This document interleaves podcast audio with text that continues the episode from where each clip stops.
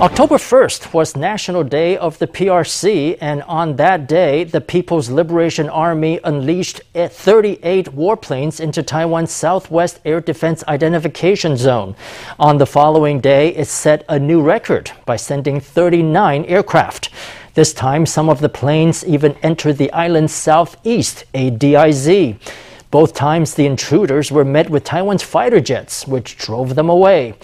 In an interview over the weekend, U.S. Deputy Secretary of Defense Kathleen Hicks said the U.S. had a significant amount of capability in the region to tamp down any military threats from China. 中华民国空军广播位于台湾西南空域，高度八千公尺的中共军机注意。On China's National Day, the PLA didn't take the day off. Instead, it stepped up its incursion into Taiwan. On October 1st, it sent 38 warplanes into Taiwan's southwest ADIZ, marking a single day high. On the following day, it upped its aggression with 39 warplanes, setting a record for the largest number of daily sorties something we watch very carefully. The Indo Pacific Command in Hawaii, you're, you're, watching it day to day. We have a significant amount of capability forward in the region um, to tamp down any such um, potential. Attention, this is a U.S. military aircraft conducting lawful operations with due regard in international airspace. The Pentagon did put its money where its mouth is. As the PLA continued its saber rattling, the U.S. made its presence known by sending its warplanes to the vicinity, signaling to Beijing that peace in the Taiwan Strait is not to be rattled. Central to that is helping the Taiwanese with their self defense capabilities. That's really important. The Taiwanese, their ability to defend themselves effectively is a game changer in terms of that deterrent calculus for China. In response, Taiwan's Ministry of Foreign Affairs posted this on Twitter. October 1st wasn't a good day. The PLA Air Force flew 38 warplanes into Taiwan's ADIZ, threatening, of course. It's strange that PRC doesn't bother faking excuses anymore. The post was signed JW, which are the initials of Minister Joseph Wu. China has remained hawkish, upsetting peace in the region and acting like a bully, like forcing the removal of our flag at a recent free diving contest. These actions have only caused the world and the international community to despise China more and more. China wants to break out of the first island chain, and the U.S. wants to suppress the CCP's buildup in the first island chain. This is a tug of war between bridgehead and outpost with pressure from the U.S. military and the attempt to break out by the CCP. And Taiwan happens to be in the middle in a very important geostrategic location.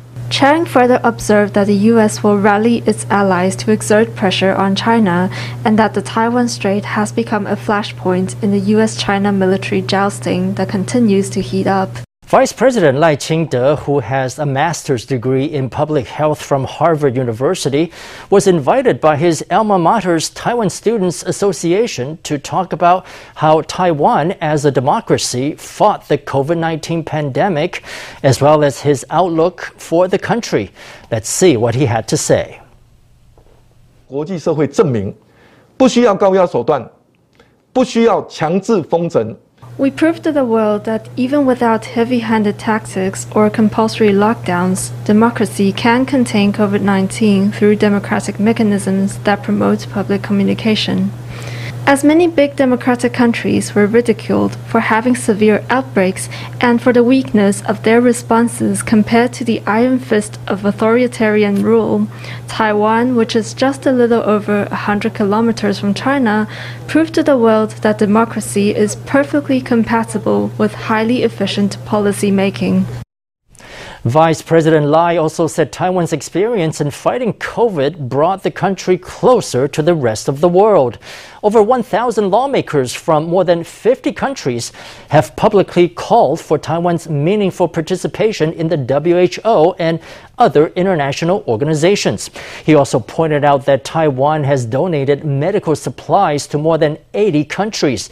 In response, many of Taiwan's international partners came forward and donated COVID vaccines to the island nation.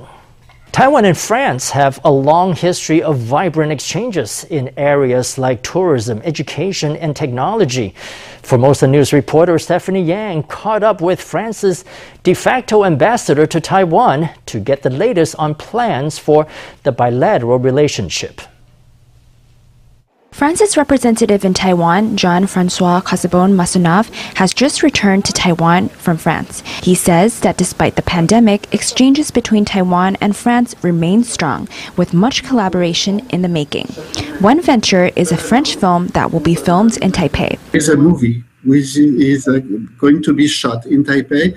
Actually, the story is a real story of a French young man, and his uh, life was taking place in Algeria, in France, and in Taiwan, in Taipei. The, the team expect to come uh, shooting uh, part of the movie in Taipei at the end of this year. This is typically a good example of the exchanges and the, the uh, deep exchanges and relationships we enjoy between the Taiwanese youth and the French youth. This month, a group of French lawmakers will visit Taiwan. Casabonne-Masonnave believes that this meeting will open doors for new exchanges between Taiwan and France. Uh, we're still working on uh, the organization of this uh, visit. And uh, actually, the uh, senators were expecting to uh, and waiting to visit Taiwan since a few months, but due to the, the COVID pandemic, we, we, we had to delay. So I will not have more details on the on the program of the visit for the moment because it's a visit between uh, Parliament, uh, French Parliament to the uh, Taiwanese Parliament. but of course, this is a very important event because we are still living in a, constrained environment here in Taiwan. So there's a common will from France and from Taiwan side to uh, uh, renew that kind of exchanges, and I have no doubt that uh, that will open a new season, I would say, of exchanges of all kinds uh, between France and Taiwan. As for investment, Casabonne-Masonnave said that French manufacturers have a strong presence in Taiwan. But he said that Taiwanese investment in France is lower than hoped. He says the semiconductor sector is a good area for cooperation between Taiwan and France. In Europe and in France, we have been uh, neglecting too much during the last 20 years uh, this uh, issue of the production of semiconductors. We have uh, French companies which are very efficient but not as much efficient as the Taiwanese, and we have a lot of to to learn from from them, and probably to develop cooperations. Uh, more generally, I consider that uh, the uh, Taiwanese companies are not investing enough in the French uh, territories uh, as they do in other European countries. France has a good reputation in different fields in Taiwan, but not in the engineer uh, and technology fields. So we have to make it better known to uh, make the Taiwanese companies uh, discover the the opportunities of investing in France and exchange our know-hows and uh, expertise. Casabonne-Masonnave has served as the French office in Taipei director since 2019. He looks forward to continuing to advance ties between Taiwan and France. Formosa News, Stephanie Yang, Chen Han in Taipei. Starting Tuesday, mask rules will be loosened slightly. Health Minister Chen Shizhong announced Sunday that since COVID has remained under control after the Mid Autumn Festival holiday, mask rules will be gradually relaxed. Let's get the details from him. 好奇哈，就是说第一个针对农林渔牧工作者与空旷处。 Starting on October 5th, first of all, for those who work in agriculture, forestry, fishery, and animal husbandry, and work in open areas such as fields, fish farms, and mountains, you don't need to wear a mask, but you still have to wear a mask when someone approaches and when you're in contact with others. Second, you don't need to wear a mask for activities in the mountains or along the coast. You should still carry a mask with you and keep social distance from others. The authorities may have other regulations and will operate in accordance with their regulations.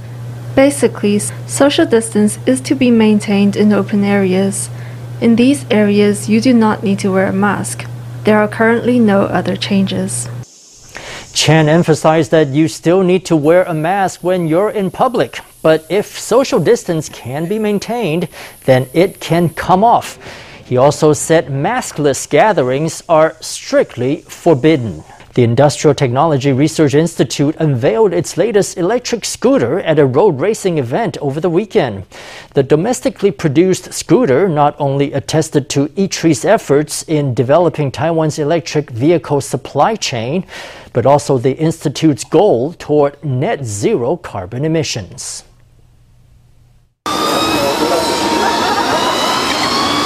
It may look like any other race, but these are not conventional scooters. They're all electric powered. At this racetrack in Taoyuan, the electric scooters whizzing down the track were developed by the Industrial Technology Research Institute. They boast high efficiency, high horsepower, long range, and environmental friendliness. If successfully scaled up, this new model will become an exciting new choice in Taiwan's sizable scooter market, where not only 95% of consumers own a scooter, but the two wheeled vehicle is regarded indispensable in everyday life. With the Industrial Development Bureau support, we were able to construct this vehicle using 93% of local components, including IC devices across the supply chain and passive devices. Through modular integration of domestically produced chips, we were able to effectively reduce the overall size of the motherboard. Around 90% of the components of this newly launched electric scooter are made in Taiwan. The cutting edge new vehicle not only showcases Taiwan's technological capabilities, but is also key to developing the country's electric vehicle supply chain. The scooter was constructed by integrating the latest technologies from various sectors. Net zero carbon emissions was also something that ITRI had in mind when designing the vehicle. Moreover, this racing event was testament to the capabilities of this homemade scooter. Whether the benchmark is the year 2030 or 2050, basically everyone's goal is to reach net zero by 2050. ITRI says it will continue developing electric scooters. It plans to incorporate IoT technologies in the future for consumers' benefit and enjoyment. When Taiwan schools closed in May due to COVID, farmers found themselves without a surplus of produce that they couldn't get rid of. In response, a local government stepped in to help sell it.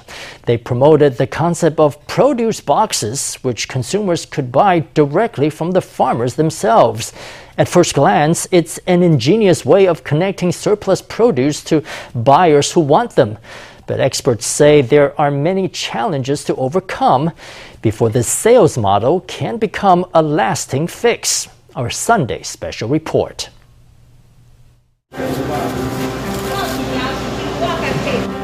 It's 8 in the morning, and workers at this cold storage warehouse in Taichung's Wufeng Township are packing fresh produce into boxes for shipment to customers.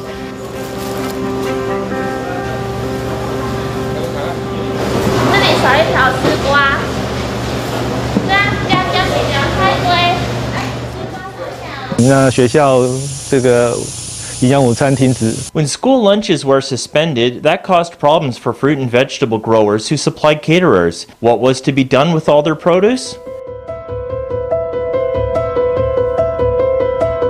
Mountains of cabbage sit unsold.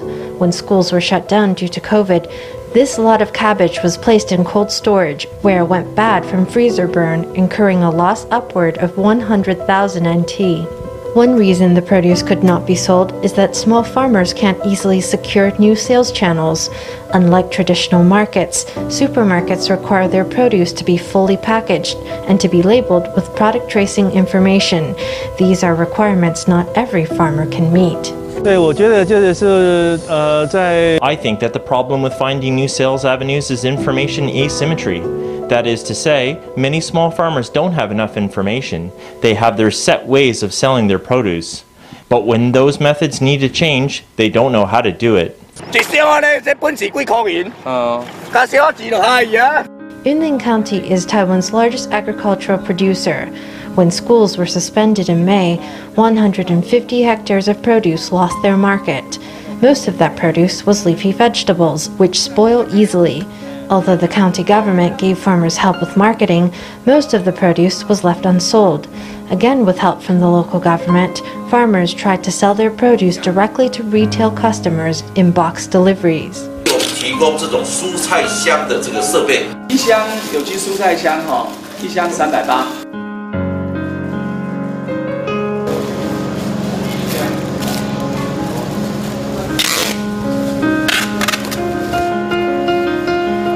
The Wufeng Farmers Association set up a platform where 4,000 boxes of fruits and vegetables were sold straight to consumers. This platform was a website where shoppers could place direct orders with the farmer who grew the produce. 以现在目前农民的身份呢，那他们会把他们的货配送到可能。Traditionally, farmers send their produce to distributors or to fruit and vegetable markets. The produce has to go through all these layers, all these intermediaries before it arrives in the hands of the customer. Because of that, it gets there slower. Taiwan's produce distribution has long suffered from inefficiencies. Every time farmers find themselves with a surplus, there are also complaints from consumers who can't obtain the produce they want. Experts say that direct to consumer sales are a solution. 缩短了消费者跟农夫之间的距离。 We want to shrink that distance between farmers and consumers. We are like matchmakers. We match up consumers and farmers. We help farmers list their products online. The Farmers Association runs an online market where farmers can open virtual stores. The association offers help to farmers who are unfamiliar with the internet. It helps them take pictures of their produce and it guides them through the process of online marketing. 我们目前为止遇到最直接的困难点是，他们在于。So far, the biggest problem we've seen is with copywriting and editing. Farmers are already quite busy. Asking them to list products on the website and take photos of their produce, to them it feels like another chore. The Farmers Association says there are many problems to overcome before direct to consumer sales can truly thrive. One big question is will consumers continue to buy produce online even after the pandemic ends? Traditional markets are better because the produce is fresher. Another problem with produce boxes is that before they can be shipped out, the produce must be washed and packaged. 每箱的处理能力大概就一箱大概 the workers who pack up the boxes get roughly 17 NT per box. A cardboard box is 25 NT, and the shipping fee is 150 NT. Add to that the additional costs associated with some produce, and it can add up to around 700 NT per box. For produce deliveries, cold chain logistics are crucial. This summer, there was a surge of online shopping that left cold chain logistics struggling to keep up. Several delivery companies briefly suspended deliveries of refrigerated products. Such delays, along with other complexities involved in cold chain shipping, can drive up the price of produce boxes. It's unclear if that price will still be worth it to consumers after the pandemic. During this summer's COVID outbreak, produce boxes emerged as an alternative business model for farmers, but there's still a long way to go before it can solve long standing distribution problems. Whether or not it survives after the pandemic, direct to consumer sale has ushered in exciting possibilities for the agriculture sector. Farmers are promoting local grains from Taidong with a series of healthy recipes. Red quinoa, millet, and pigeon pea are grown in several townships by the South Link Highway, known as the Nanhui region. Top chefs and agriculture experts have stepped up to demonstrate how versatile Taiwan's grains are. Pork chops are blowtorched. A creamy pigeon pea mashed potato sauce is laid out as a bed for a shiso infused chop. If that doesn't whet your appetite, there's also a fresh green salad. The chef lays the lettuce out before garnishing with multicolored vegetables to create an appetizing dish. These recipes all contain the three treasures of the Nanhui region red quinoa, millet, and pigeon pea. The crops are grown organically organically across 250 hectares in the four townships of the region to drum up enthusiasm for local produce. Taidong farmers, in association with farmers associations and the Agriculture and Food Agency, have produced a series of innovative recipes using the grains. We're promoting the important grain crops grown in the four townships around Nanhui millet, Taiwanese quinoa, and pigeon pea. You can make a creative cuisine by pairing them with local roselle flowers. We're working with local Taidong farmers or with local Taidong produce. Every three to six months, we change the menu. Favorite dishes like rice balls and salad can all be remixed using Taidong grains, making a tasty and nutritious alternative to the same old, same old. Well, the weather has been mostly fair over the weekend, but starting tomorrow, things will begin to change. As easterly winds gradually strengthen, brief showers can be expected all the way from the north coast, Keelung, down to the east coast and Hengchun Peninsula. On Tuesday and Wednesday, a low pressure and thermal turbulence will form over the South China Sea. A tropical storm may likely take shape and approach Taiwan sometime over the double 10 three day long weekend. Let's hear from the Central Weather Bureau. 话在菲律宾的西方，其实这个地方的海面有个低压生成。 On the 5th and the 6th, a low pressure area will form over the waters off the west of the Philippines. On the 7th and the 8th, it may strengthen into a tropical depression or even a typhoon. Off the east coast, there's another low pressure area, which provides a favorable condition for tropical systems to form. Overall, starting today all the way to the 10th, with stronger easterly and southeasterly winds, there will be noticeably more moisture in the air. Despite the favorable condition for tropical storms to form, the CWB says there are still many variables at play in the 10 day forecast. It will continue to monitor the situation to determine if and when a tropical storm forms.